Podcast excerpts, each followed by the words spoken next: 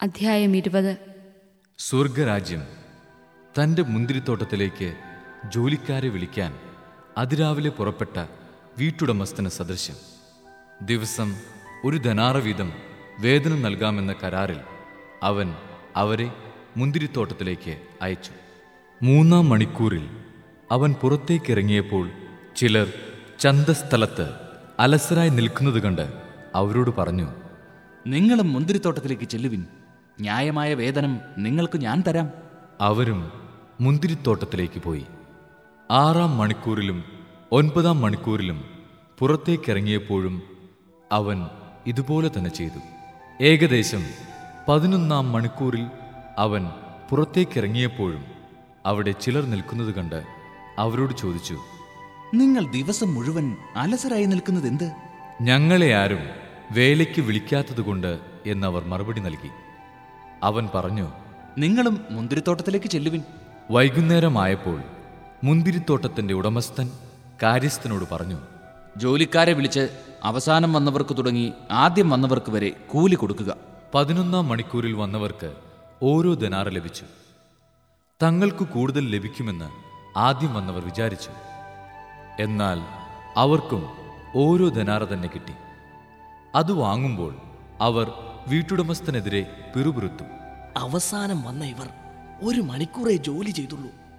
എന്നിട്ടും പകലിന്റെ അധ്വാനവും ചൂടും സഹിച്ച ഞങ്ങളോട് അവരെ നീ തുല്യരാക്കിയല്ലോ.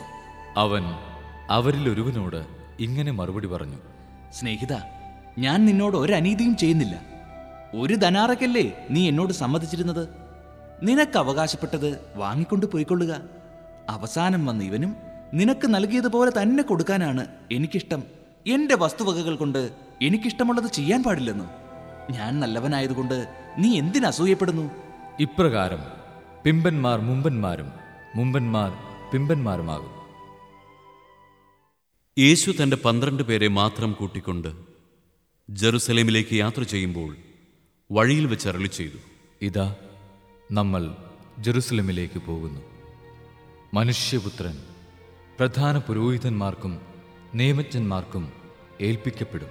അവർ അവനെ മരണത്തിന് വിധിക്കുകയും വിജാതിയർക്ക് ഏൽപ്പിച്ചു കൊടുക്കുകയും ചെയ്യും.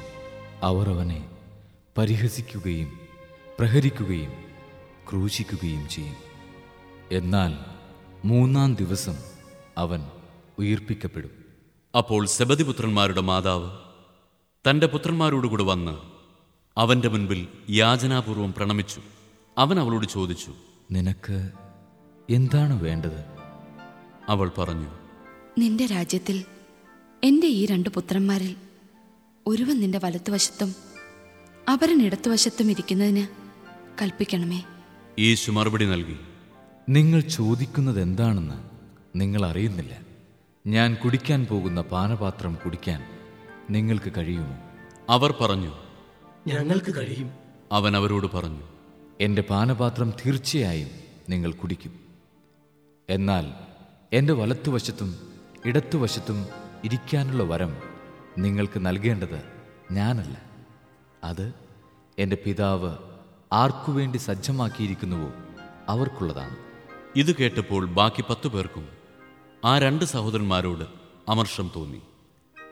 എന്നാൽ യേശു അവരെ അടുത്തു വിളിച്ച് ഇപ്രകാരം പറഞ്ഞു. വിജാതീയരുടെ ഭരണകർത്താക്കൾ അവരുടെ മേൽ യജമാനത്വം പുലർത്തുന്നുവെന്നും അവരുടെ പ്രമാണികൾ അവരുടെ മേൽ അധികാരം പ്രയോഗിക്കുന്നുവെന്നും നിങ്ങൾക്കറിയാമല്ലോ. എന്നാൽ നിങ്ങളുടെ ഇടയിൽ അങ്ങനെയാകരുത്. നിങ്ങളിൽ വലിയവനാകാൻ ആഗ്രഹിക്കുന്നവൻ നിങ്ങളുടെ ശുശ്രൂഷകനും നിങ്ങളിൽ ഒന്നാമനാകാൻ ആഗ്രഹിക്കുന്നവൻ നിങ്ങളുടെ ദാസനുമായിരിക്കണം. ശുശ്രൂഷിക്കപ്പെടാനല്ല ശുശ്രൂഷിക്കാനും അനേകരുടെ മോചനദ്രവ്യമായി സ്വജീവൻ കൊടുക്കാനും മനുഷ്യപുത്രൻ വന്നിരിക്കുന്നത് പോലെ തന്നെ. അവൻ ജെറീക്കോയിൽ നിന്ന് യാത്ര പുറപ്പെട്ടപ്പോൾ ഒരു വലിയ ജനക്കൂട്ടം അവനെ അനുഗമിച്ചു.